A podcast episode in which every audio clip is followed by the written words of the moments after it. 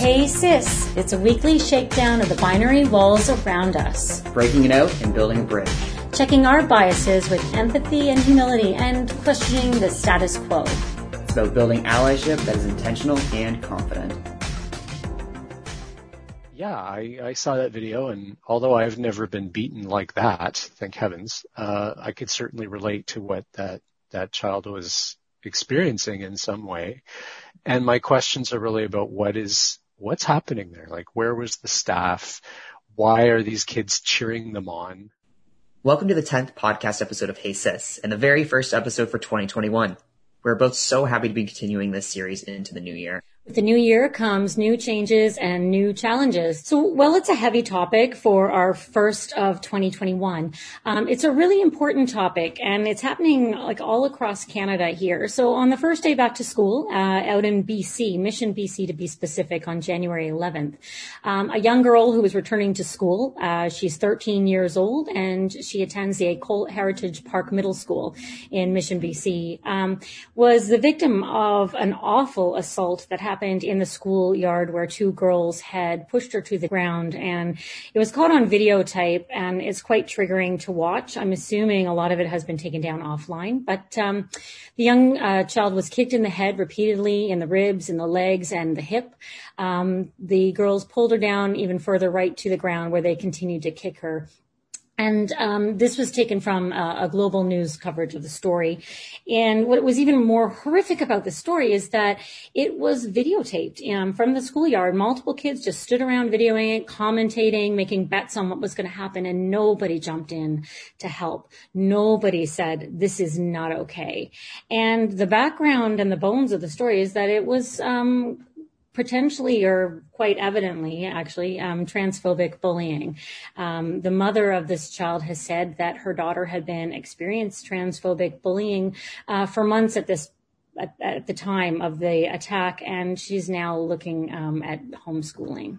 Uh, today we're joined by Colin McKenna, who is the president of PFLAG Vancouver. Thank you so much for taking the time out to join us so the rally that happened, and we did notice that CBC uh, didn't actually cover this story until uh, the rally that happened afterwards. It was really weird with CBC because they the the story broke really on the Wednesday, so I guess that was the 13th. Is that right? Because the the event was Monday. The story broke Wednesday night. Uh, it was on Global News here. By Thursday morning, my everything was like blowing. I didn't even know about the story until Thursday morning. I people had messaged me Wednesday night, but it was quite late, like 11 midnight. And so I thought, oh, something's going on. I'll, I'll look at it in the morning. And I wish I'd looked at it sooner because by Thursday morning it was like global disaster. It was terrible. Um, I wrote to the superintendent. That took me 20 minutes to write that letter. I was, I was like angry typing. I was like that, that cat meme or typing and, uh, and sent it. And then within an hour, I had media at my door, which happens. I have that effect sometimes.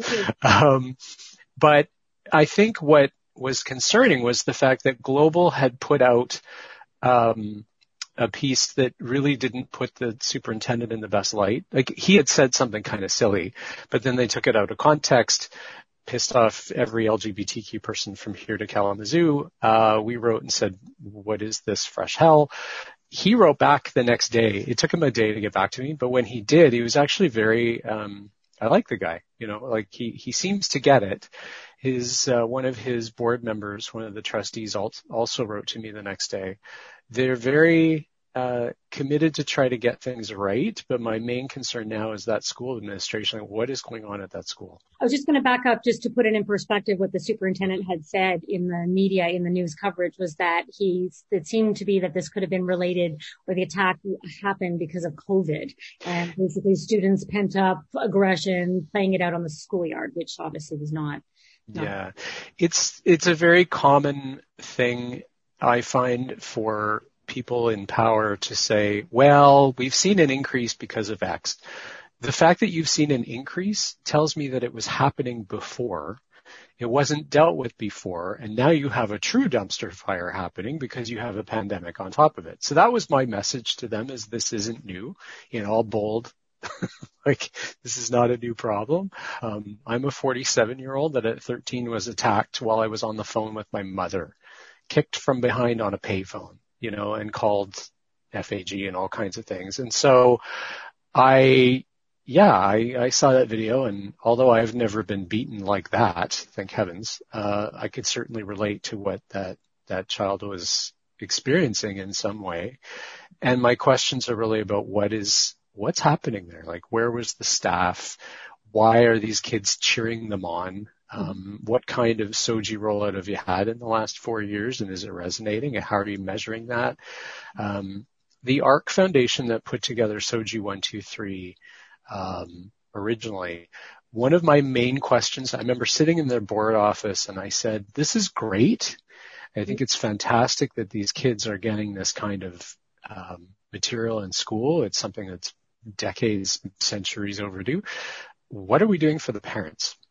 So what is the message they're taking home? Yeah. Just a premise for East Coasters and people outside of BC as well. So SOGI is basically the written guideline on how to support diverse students, students with diverse backgrounds around gender identity, gender expression, and sexual orientation.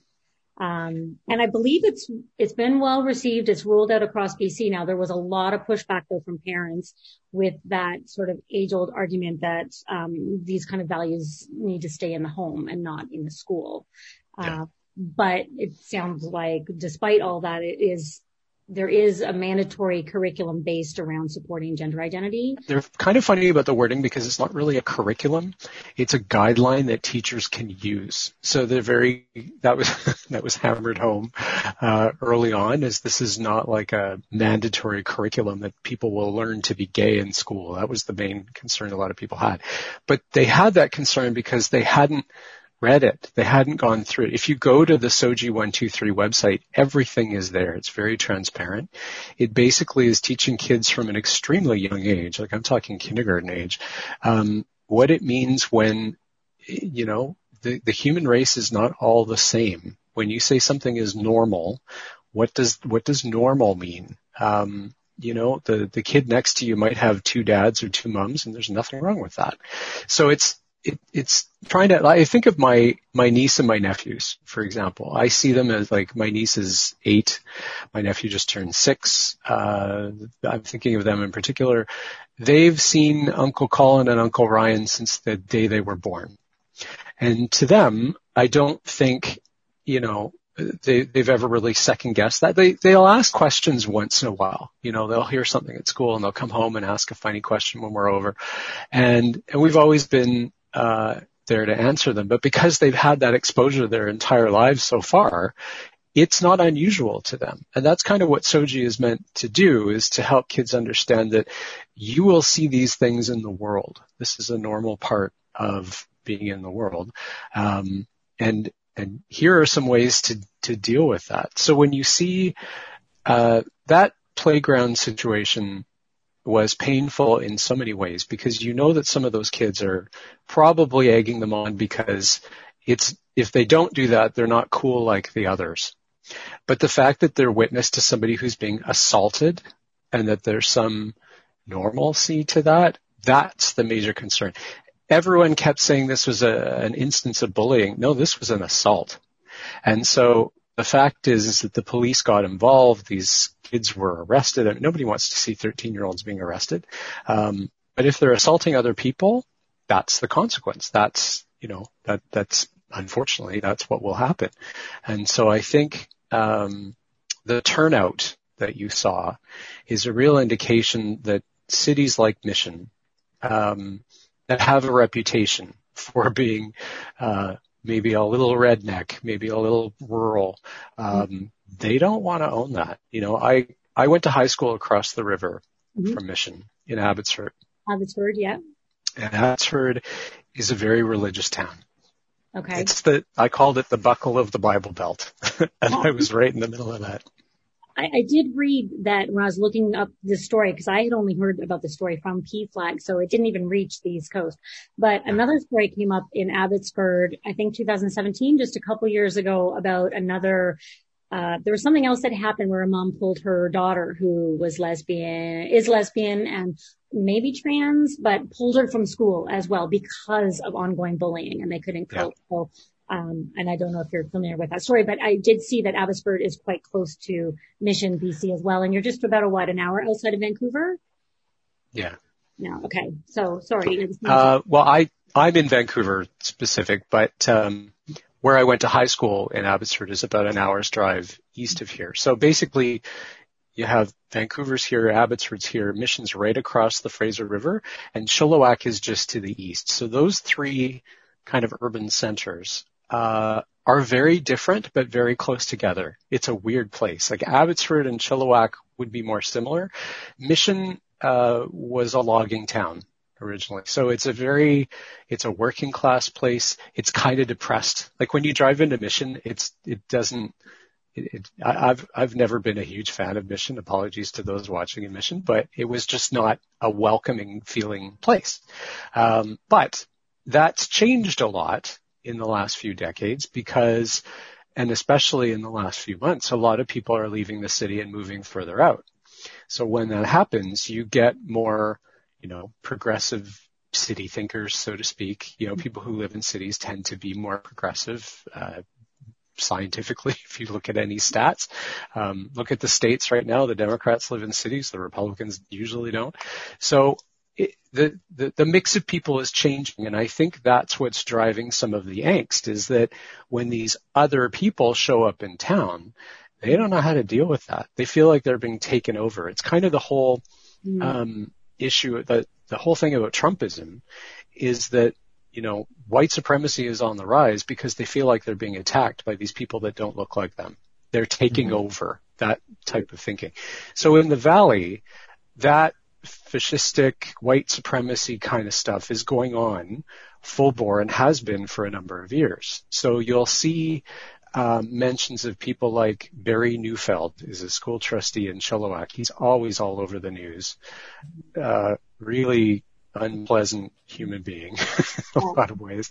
And we've, we've protested a lot of places where he is. I mean, generally PFLAG avoids things that are political, but when these political people are, are, you know, um, should be the subject of a human rights tribunal, that's a bit different. That that whole microcosm of stuff is happening within, you know, a 40 kilometer radius in the valley. So the valley is a very challenging place to live if you're LGBTQ because you're surrounded by people who are um, indoctrinated by conspiracy theories. They think that the LGBTQ community is taking over. SOGI's training our kids to be gay. And what a lot of these people don't realize is they had the gay kid. They didn't make them gay. They were already like that.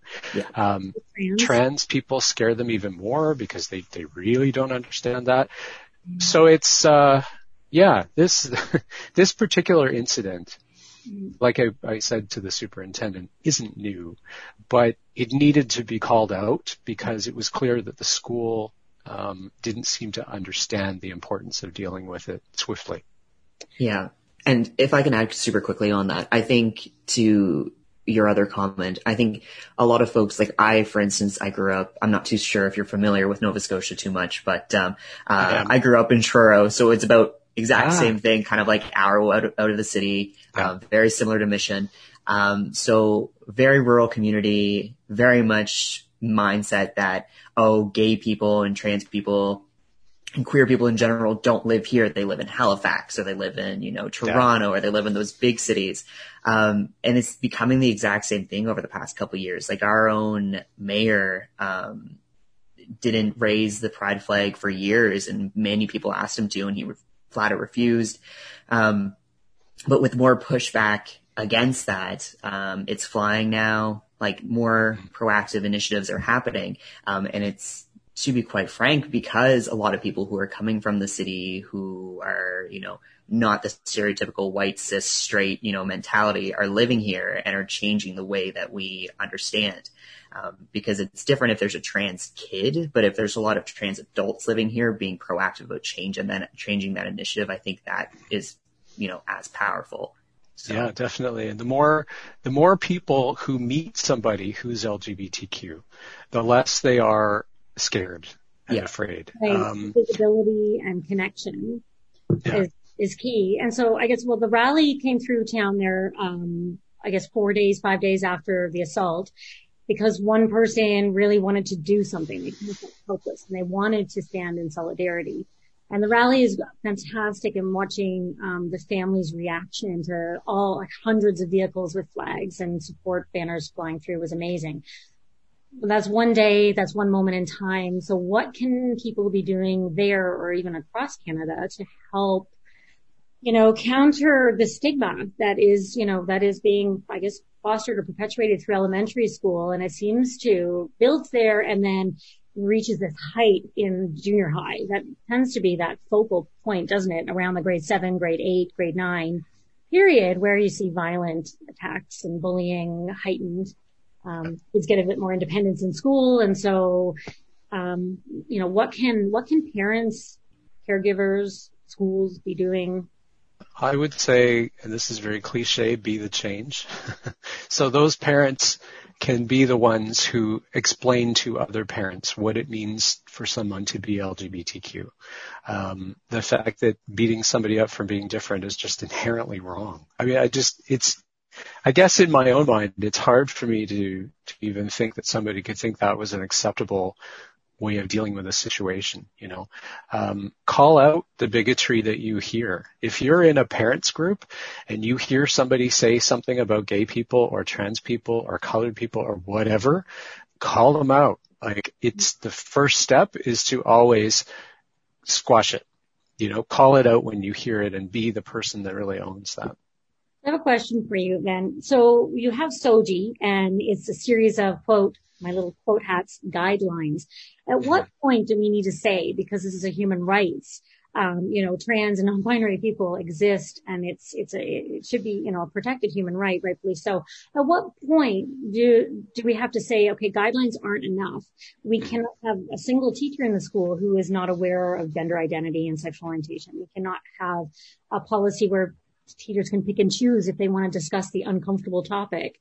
Um, at what point does it have to be sort of mandatory part of the curriculum that, you know, we're talking about not every kid identifies as, as he or she and, um, and fits this, this box that we're trying to box people into. Um, when does I it think, on guidelines? I think lawmakers have a responsibility to make sure that Canadian laws support those things, um, first and foremost. I think that will drive the changes that are needed in schools. A lot of these things are, you know, two steps forward, one step back, right? Mm-hmm. And the fact that those guidelines are there, um, I think has already made a huge difference.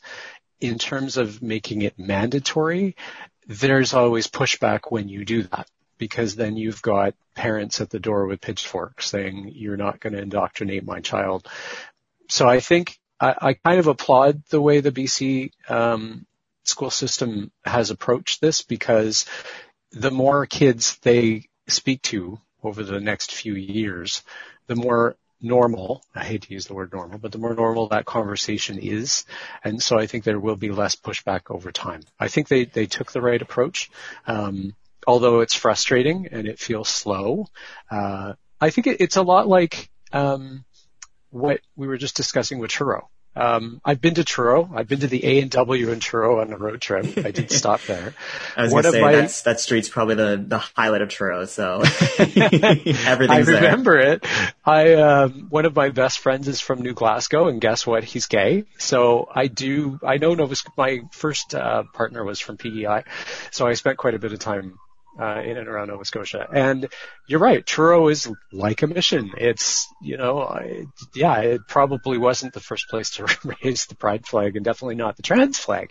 Yeah. But as people like, like you or people in the community make themselves known and help others understand that you're not there for some nefarious purpose and that you don't have some hidden agenda, um, the easier that conversation becomes because then people will be like, oh, I know Isaac. Like, Isaac is a great person. There's no reason why I should be afraid.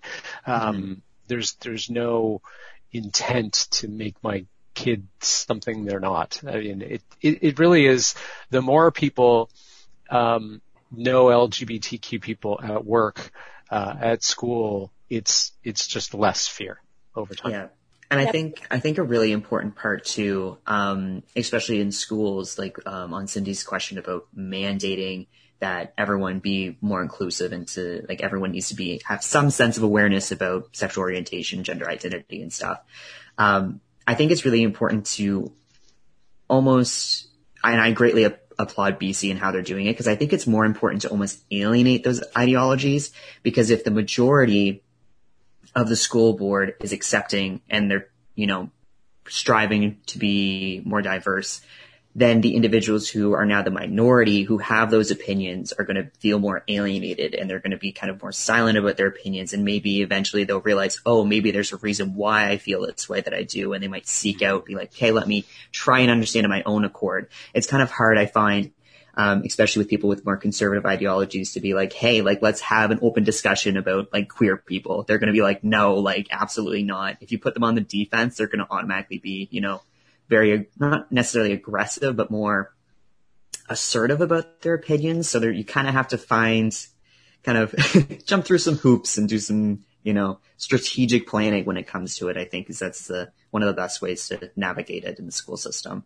Yeah, I mean, there's there comes a point where you suddenly realize you're Archie Bunker, if you know what I mean. if, if your views are really antiquated, uh, sometimes that's a wake up call. For sure. Yeah. Reflection is needed. Yeah. but I was going to say, and I just did want to preface that, um, you know, as it's we talk about in in this podcast a lot. I'm a, I'm a parent of a young trans child who is now in grade nine, but we had to pull them in grade eight for the exact same, not the exact same reason, but the bullying was definitely there. It could have escalated to a physical.